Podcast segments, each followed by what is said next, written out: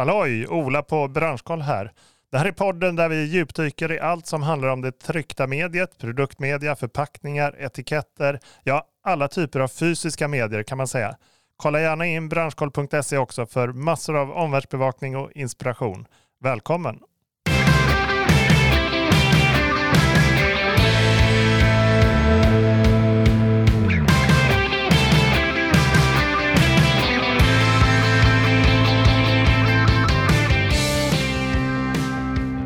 Säger jag hej och välkommen till ett nytt avsnitt av Branschkollpodden och idag ska vi prata om eh, något som beskrivs av vissa som en färgskandal. Vi får väl se. Och Eh, det handlar om att det har skett förändringar hos Pantone som är ju ett av de absolut mest välkända sätten att beskriva färg på i den grafiska branschen. Och för formgivare och alla som använder färg egentligen oavsett vad det handlar om. Eh, det finns både förändringar i basfärgerna, man har lagt till nya färger och det har skapat en enorm debatt i branschen. Jag läste så sent som idag ett inlägg på LinkedIn som stod stort på en bild, I hate Pantone.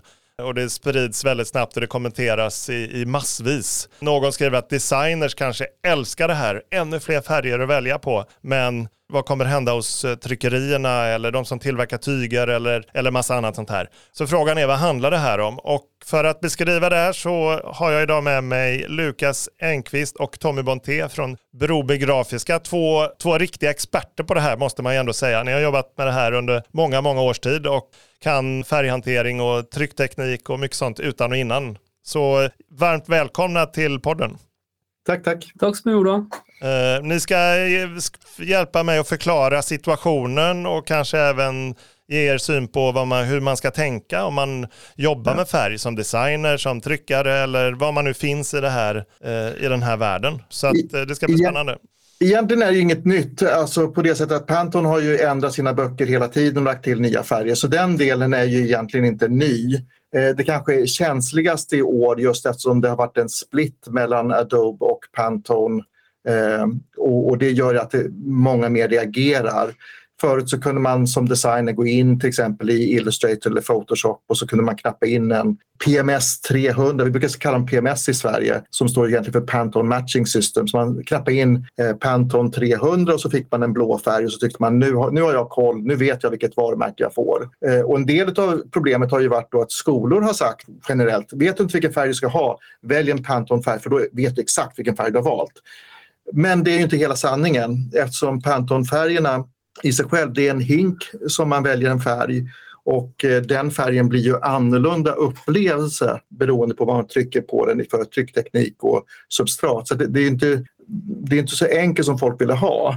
Och det är när man, när man spränger någons dröm, man, man lever i en lullull-värld och tror att okej, okay, nu, nu har jag total kontroll och så märker jag att jag inte har kontroll. Då får man panik och det är väl det vi ser. Ja, okay. ja för det, det är liksom, det är både, eh, i vissa trycktekniker så översätts ju en sån här PMS-färg till, till smyg till exempel. Ja. Eh, inom förpackningstryck så använder man ju fortfarande den exakta färgen till, till stor del och även inom vissa digitala trycktekniker, jag med och självklart i offset också, men i, inom civiltryck kanske det inte är lika vanligt som inom förpackningstryck. Och, så att det finns ju lite olika sätt att använda färgerna ja. på också. Och, och, där är ju det, det, man har sett nu, den senaste grejen som var att de tryckte upp de nyaste, de böckerna för i år har man blandat recepten där man ibland har haft en färg som har bara varit gul och genomskinlig vit som har blivit då en blandning av något som kallas för extender. Det är alltså en tjockare vit färg, mer täckande vit tillsammans med gul, tillsammans med en gnutta orange och lite skvätt av det ena eller det andra. Så man har ändrat på recepten hur man ska blanda till den här färgen i en hink och det ställer ju också till det. Men det som Panton säger att deras färger, och det här är det, det som blir lite abstrakt då, färgen som vi har det är inte den som vi får på den här solfjärden som vi brukar ha utan deras färger de finns i en digital databas och det är den färgen som gäller. Problemet är ju att ingen av oss kan egentligen komma åt en digital databas, en abstrakt färg, även om det är den som egentligen är mästerfärgen. Det är den som beskriver vad färgen egentligen ska vara. Så själva solfjädern är inte längre facit? Eh, det har den aldrig varit. Det är väl också därför man skulle behöva säga att det är en guide Pantone är ju mer än bara en färg på Pantones olika guider för att oavsett vilket material vi har så kommer vi alltid att få olika färger i, liksom som en slutsumma. Det är den här databasen i relation till ett material där man då kan blanda pigment för att få just den färgen som man upplever i katalogen. Eh, så, så problemet, eller den här schismen som kanske befinner sig mellan människor som säger att jag tycker inte alls om det här eller varför gör Pantone så här eller hur ska vi gå tillväga nu då? Det har väl egentligen kanske att, att göra lite med att man aldrig tänkt på att i grund och botten så är ju en dekorfärg då som Pantone är ett oberoende värde som man då ska försöka plantera in på tusentals olika material och när man gör det så kommer man att få tusentals olika recept på den här dekorfärgen. Eh, så, så man måste ju på något sätt liksom eh, förstå själva grundidén med Pantone som är att man ska få en palett av kulörer som man kan välja mellan. Och där har Pantone tagit fram färger med en viss initial blandning för pigmenten. Då, så man kan få just den färgen i kanske en kontrast eller mellan olika nyanser. Och så fungerar det inte bara hos Pantone, så fungerar det även hos Toyo eller RAL eller eh, NCS och så vidare. Men, men, men, ska vi ta det lite enkelt så kan jag säga i början historiskt sett när Pantone satte igång och programmen när vi hade bara svartvita skärmar då var ju jätteviktigt för oss att kunna ha ett, en process att kommunicera färg. Och då var ju, när jag satt med en svartvit skärm på min Mac och tryckeri, skulle ringa till tryckeriet så ska jag säga att jag ska liksom ha en, eh, eh, jag ska ha en Royal Blue eller något annat sånt. Det blir väldigt abstrakt så det var väldigt skönt att ha en siffra som var lite mer exakt. Och då fungerar det jättebra att kunna säga att jag vill ha en Pantone 300 för då kan tryckeriet ta fram sin guide och jag har min skärm. Och i den världen när jag bara letar efter det, ska det vara en blå eller en kall blå, en varm blå och så vidare. Då fungerar Pantone. Men ju mer kräsna vi blir i färgerna ju mer blir den här nyansen, skillnaden mellan den ena blåa färgen och den andra blåa färgen, då börjar de spela in och snart börjar de här färgerna överlappa varandra och, och då blir verktyget för grovt för att kunna kommunicera färg. Och då måste vi ha ett mer vetenskapligt sätt att kommunicera färg och kanske säga att vi mäter den här färgen med en vetenskaplig utrustning. För färg är ju egentligen energi som ska beskrivas spektralt. Men om, om man bara ska ner till att bli lite praktisk. Hur sjuttsiken, jag menar den som ska välja en färg till en trycksak eller till en förpackning kan ju inte titta på några siffror i en databas. Man måste, ju, man måste ju ha det på framför sig och se färgen och sen om det är på en skärm eller på ett papper det har egentligen ingen betydelse, men Precis. Så vad är problemet? Alltså pro problemet är ju hur, hur, noga ska man vara och vad är det för toleranser man har med den färg, det mål jag siktar på, det jag får. Och problemet är ju att inom, inom tryckindustrin så är toleranserna mycket mindre än vad det är mellan två guider. Så att helt plötsligt så säger man okej, okay, men om jag, om, om jag håller mig inom guiderna och min bok och din bok inte stämmer överens, då tror jag att jag beställer en färg och sen godkänner jag inte den färgen eftersom det, du är för långt ifrån toleranserna på trycket. Men egentligen så är du lika nära din, din guide som du har hos dig. Och min guide och din guide de stämmer inte överens med varandra. Man kan säga, det, det är lite grann som om, om vi pratar dialekt. Liksom. Om, om vi tar ett språk och jag, jag ska säga, vi är ju i Värmland här borta. Om jag säger han är jämt ute, i Stockholm så betyder det liksom han är alltid ute. Men i Värmland kan det betyda han, han gick nyss ut. Eh, så att orden får ju det är samma ord men de betyder lite olika. Och vi kan säga inom färg så kan det finnas lite olika dialekter. Och det är först när vi börjar kommunicera mellan de här olika eh, områdena som dialekterna blir ett problem. Så det är det som är, man har sett bilder då i, i, på LinkedIn bland annat där det stod I hate you jättestort. Då var det två sådana här eh, blad från de här pantonskalorna och så var det pilar emellan och så var det samma beskrivning av färgen men de såg helt olika ut. Ja, och, och det, det, det, kan man säga, det är två olika dialekter utav färgen och då när man förväntar sig att man ska kommunicera men så kan man inte kommunicera så blir man frustrerad. Och det är ju frustrationen som kommer ut då. Sen just pigmenten är ju också en sån sak för, för det, är ju, det är ju kemi som ligger i, i, i grund och botten. Så vi har liksom kemi, fysik och biologi som alla spelar in. Eh, och där kan det ju vara så att på grund av eh, pigmenten förändras eller miljökrav så måste själva pigmentet som man utgår ifrån när man blandar färgen, att den ändras ja, då måste vi också ändra receptet. Så det finns ju en, ibland en anledning som vi inte förstår. Det kan vara ett, ett, krig någonstans som gör att vi får inte ta på den ena produkten och måste få ta på en, en, en alternativ produkt och sen ändra receptet för att få samma resultat. Så att eh, jag tror från Pantons sida så har de försökt att göra någonting väldigt komplext. Eh, och i grund och botten så är det att som designer i utbildningar så har man fått en väldigt förenklad bild av världen. Det är liksom, vi kommer till det här momentet, ja jorden är inte platt längre, oj shit nu vart det jobbigt. Eh, och, och, och, vi är i ett sånt läge och det är därför det blir så väldigt mycket känslor. För att helt plötsligt måste vi vakna upp och säga nej jag kan inte lita på det som jag trodde jag kunde lita på. Och då finns det ju andra system att göra det här och eh, bland annat då Better Brand Color Guide som eh, det är en kille som heter Eddie Hagen som har tagit fram. Den hjälpte jag till att översätta till svenska. Men den handlar om att hitta vilken färg du vill. Hitta vad som helst. Du hittar en, ett exempel på en färg som du tycker om och så får du antingen mäta den själv eller gå till ett tryckeri och få hjälp att mäta in den. Och så skriver du ner det, de siffrorna som du har. Du har ett fysiskt prov, du skriver ner de siffrorna. Nu har vi ett tydligt mål. Nu kan vi börja jobba mot det målet. Så vi ska komma ihåg att Pantone inom viss del av industrin så har man liksom sagt ja men välj en Pantone för då vet du vad du får. Men det var en lite förenklad bild av verkligheten. Men väljer vi, vad, vad vi kan göra är att välja, eh, mäta en färg och sen få fram åtminstone ett LAB-värde, det är alltså en matematisk siffra på färgen och då kan vi alla sikta efter den och då, då har vi någonting vi kan sikta på oavsett om jag är på en dator, om man ska trycka på en annan tryckteknik och så vidare. Då har alla tryckerier någonting som de eh, kan mäta och det systemet att mäta med, med LAB-färger det, det är ju någonting som det är ju där vi mäter toleransen mellan färger och ser om avvikelsen är rätt eller inte. Så det, det är kanske ett av de enklaste sätten att göra.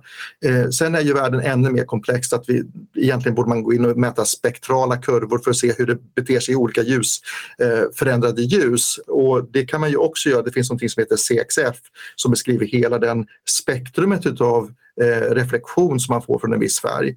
Eh, men det är liksom nivå två avancerat. Och det, det, finns nämnt i den här Better Brand Color Guide också.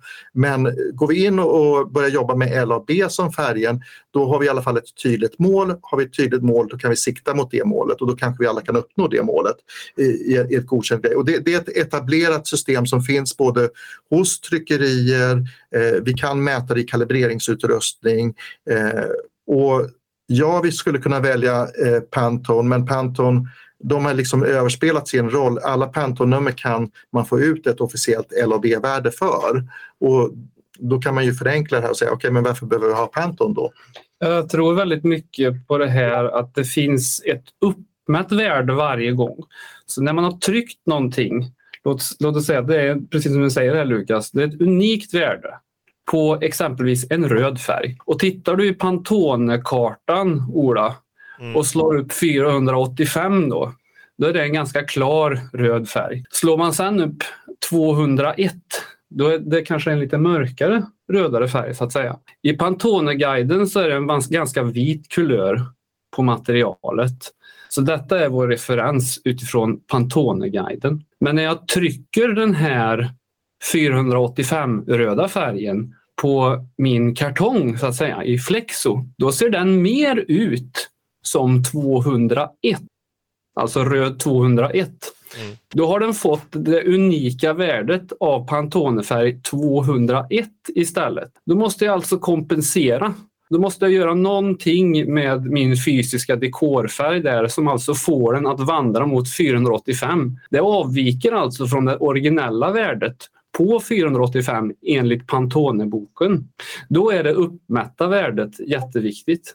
För om det här unika uppmätta värdet så att säga stämmer överens med 485 ur min bok och är det samma då så att säga på mitt material som jag trycker på, då kan jag vara helt säker på att jag efterliknar 485 från Pantone-boken. Men nu är det ju så att det finns en mängd olika material där det inte går att göra så. Det kan vara material som är brunare, gulare eller, eller blåare så att säga. Och då förändras det här värdet igen. Och därför så är det, ju, det här värdet är ju viktigare än någonting annat då. Då är det egentligen inget nytt i sig. Okej, okay, Pantone har gjort lite förändringar, men, men det här som ni beskriver nu, det är ju, så har det ju alltid varit. Det är klart att någonting beter sig på ett sätt på wellpapp och något annat sätt om du har ett jättefint eh, högvitt bestruket eh, finpapper.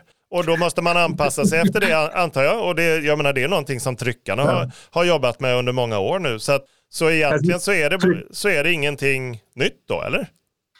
Tryckare har ju jobbat med det här problemet jättelänge. Sen är det ju det att det blir ju fler och fler. Jag tror lite grann beror ju på också att eh, man, man, vill ha tryckfärdiga filer eller just kommunikationen mellan byrå och tryck som blir då svårare. För det, på tryckeriet så är man, liksom, förstår man vad, vad man ska göra men men hos kunden så vet man inte riktigt vad man ska ha. Men eh, jag hade en studerande, vi, skrev ut ett exempel här mellan en skrivare och en annan skrivare och då såg vi en, vi hade en, en akvablå, jag kommer inte exakt ihåg vilket nummer det var, men när vi skrev ut den på den ena skrivaren så blev den eh, åt det blåa hållet och den andra blev den lite, lite nästan turkosaktig i hållet. Och då tittade vi i, i böckerna och då märkte vi att böckerna såg lite annorlunda ut. Så att från ett varumärkesperspektiv att, att ge en siffrat nummer när vi inte vet exakt om det numret kommer vara samma färg det är ju lite, det, det är ungefär som att ta, jag ska alltid åka buss eh, 74 för den åker förbi min hållplats. Sen ändrar vi rutten på bussen så att den åker förbi andra hållplatser. Då, då kan det vara lite stressigt för då måste jag säga, jaha, men vilken buss är det jag måste ta nu? Och, och, det gör ju att man eh, kanske skulle behöva säga om, om jag ska gå efter Pantone-systemet så måste jag säga ja, jag ska ha en Pantone 200 men det ska vara enligt den receptet som man hade år eh, 2022 eller 2023 eller 2024 och då blir det ju att man börjar eh, dra in en, en aspekt till vilket blir en versionshantering av de här böckerna. Om jag som ett varumärke bestämmer min färg är en gul färg 116, ja, då i år ser den ut så här, men hur kommer den se ut nästa år? I år är den gul, är den orange nästa år eller kommer den vara en annan färg? Det är ju krisen. Så det är det som är den stora grejen, man har ändrat på hur en färg ser ut då? Eller? Så en, en viss färg såg ut på ett sätt för ett år sedan och nu ser kan den se ut på ett annat sätt? Precis, och, och, det skapar ju en oro. Förut har, man, har, har, har funnits en större stabilitet. Och just i det här är det väl också där Pantone och Adobe har fallit ur. Där Pantone har sagt ja men vi uppdaterar våra böcker regelbundet. Då måste ni som har programvarorna uppdatera i Illustrator och Photoshop de här böckerna när vi känner för det.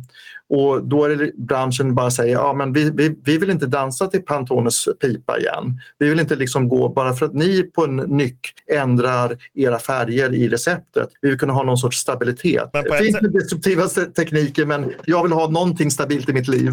Ja, men på ett sätt skulle man kunna säga att själva solfjädern är, är, skulle vara, kunna vara ett fantastiskt verktyg för en formgivare för att då går man till tryckeriet och säger jag vill ha den där färgen och så pekar man på sin färg och så är det bara att mäta den då. Det spelar ingen ja, roll. Precis. precis. Okej, okay, jag kan ta den gula färgen på min stol här eller jag kan ta den som är i, i en Pantone solfjäder. Precis. Det blir, ett, det blir ett, ett schysst verktyg att kunna välja en färg som man gillar då eller som passar till sitt projekt. Men de, de som jobbar med det här dagligen då, tryckerierna, eh, formgivarna, alla som köper trycksaker eller förpackningar eller kläder med tryck på. Alltså är, de här, är det här Better Brand Color Guide, är det också ett verktyg eller är det bara liksom en, en teori? Det, det, är ett verktyg. Man kan ju inkludera om man vill en Pantone-färg som en, säga, om, om du ska in i den här trycktekniken när du ska beställa ett skrintryck så använd den här Pantone-färgen men du är inte begränsad till bara den Pantone-färgen utan du har ett, ett, ett mer fast värde. Pant, Pantone-färgen som vi bestämmer den är mer eh, vad ska jag säga, en tillfällighet. Här har du ett alternativ till att blanda till din färg. Men det är inte din färg, det är inte din mastercolor. Så att istället för att bygga på en, ett, ett bibliotek som vi inte har tillgång till så utgår vi från en fysisk färg som vi ser och sen utgår vi från den färgen och så räknar vi ut alla de andra eh, möjligheterna till att beskriva den färgen. Just det. Så på vilket sätt är det då ett verktyg för om man är formgivare eller om man är tryckeri?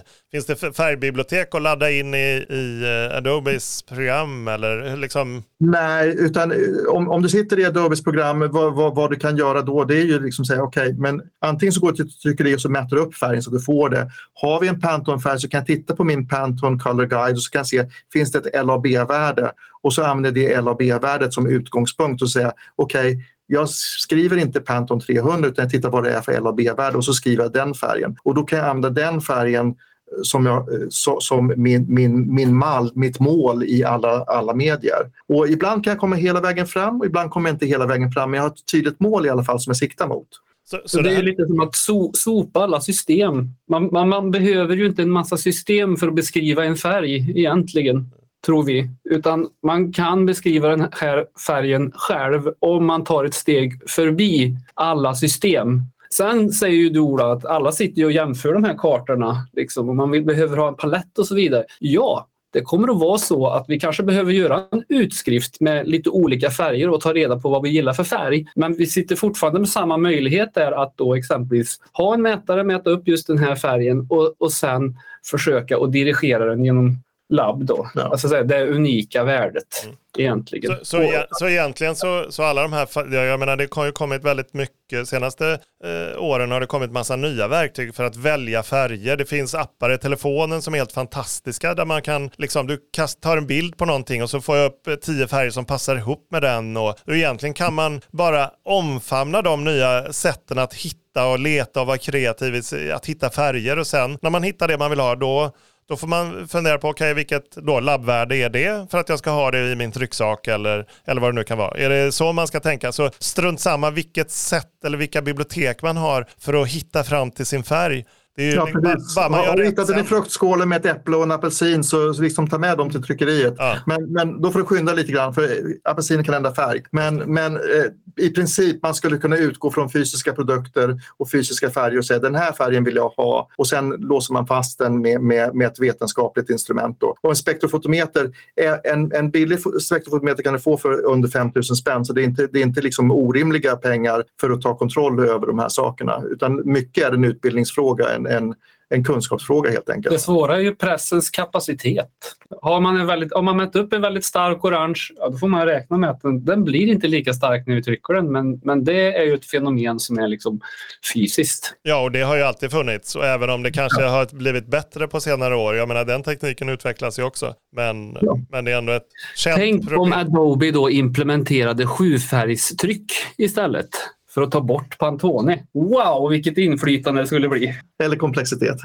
Eller komplext. Ja, det kan, det kan bli tufft. Ja. Det finns ju en del som säger att det är alldeles för svårt att, att vara beställare, köpare av, av det tryckta mediet. Så att eh, det gäller att keep it simple också. Så om man ska sammanfatta det här då så kan man säga att Pantone har gjort lite förändringar nu som har väckt den här sovande björnen eh, som nu får dem att göra att folk ser sig om efter andra sätt och jobba med. Man har varit fast i ett gammalt sätt att jobba och, och nu så helt plötsligt får man en anledning att, att bryta sig loss från det där. Det, det är alltså ett, ett sätt, jag, jag tycker det är en positiv sak för, i och med att det, det ifrågasätter, ja, okej okay, men vad kunde jag, vad kunde jag inte? Kunde jag lita på färgen eller inte? Eh, Eh, men för den som har kunskapen så är det inget hot utan det, det är snarare en möjlighet att ta upp diskussionen med de som levde i någon sorts illusion om att det var lätt. Jag skulle vilja dra lite kort ord om just det där du har hittat också om I hate Pantone och de här bitarna. Liksom. Ja. Det, det, har ju liksom florerat mycket så här bland människor och det var nog kanske det starkaste uttrycket jag såg på LinkedIn just om det där. Liksom. Och nog för att det kan vara jobbigt med liksom färghantering eller olikheter i färg när man är väldigt van vid att saker och ting ska matcha. Liksom. Eh, men jag tror det är alldeles för starkt att gå ut på det viset. Att man liksom hittar ett fel och så är det bam, då är det Pantones fel. Det, det, vi, vi, kan ju i princip lika gärna ha inkonsekvens mellan två labbvärden när vi mäter. Eh, det kan bero på versionshantering utav eh, Pantone-färgernas unika värde. Det kan ha en massa möjliga lösningar där. Så eh, nog för att det kan vara besvärligt. Men som Lukas säger här, det är väldigt viktigt att man tar kontakt med en tryckare och får lära sig känna möjligheterna. Adobe har lagt ner alltså biblioteken i Adobe-världen, men funktionen finns kvar. Eh, alltså, det är ju precis som penslar i Photoshop. När vi gör en pensel i Photoshop lite snygg sådär så, så kan man spara ner den och, och ta upp den igen. Och så kan man göra med labbvärden på, på sina mm. el, e, egengjorda liksom, färger också. Coca-Cola har jobbat med det hur länge som helst. Volvo, Atlas Copco, alla som har varumärkesfärger på, på den där nivån. De känner till sitt labbvärde och, och har med största sannolikhet inte någon eh, Pantone-färg eller något liknande. Liksom. Ett storm i ett vattenglas alltså, är det det man kan säga? Ja, men jag, jag, tycker att den här, eh, jag tycker Eddie Hagens eh, guide här är helt fantastisk och han har gjort ett jättebra arbete och det har Lukas också gjort som har orkat översätta hela skiten. Ja, lite storm i ett vattenglas kanske. Men jag tror den största stormen var ju egentligen att det var så lugnt och tryggt att leva i den här världen och illusionen av att jag hade totalt kontroll. Jag hade en siffra på min färg och det var väldigt tryggt för mig, eh, även om det inte var hela sanningen. Så det är tryggheten som, som, som har blivit ruckad på och det är det som folk eh, smäller av med. Ja. Just det, men nu finns det trygghet att söka i andra hamnar då, förstår jag. Äh, vad, vad spännande, då har vi ju faktiskt fått uh, ordning och reda på de här oklarheterna som finns inom, inom det här området. Jag tackar så jättemycket för att ni ville vara med och frågan är, det dyker säkert upp nya frågeställningar framöver. Vi, vi kanske ses igen snart tänker jag. Ja, roligt. Ja, men vad kul. Ja, ja det är alltid spännande. Det är kul att det händer förändring så att vi har någonting att prata om, eller hur? Exakt. Tack så jättemycket. Hej.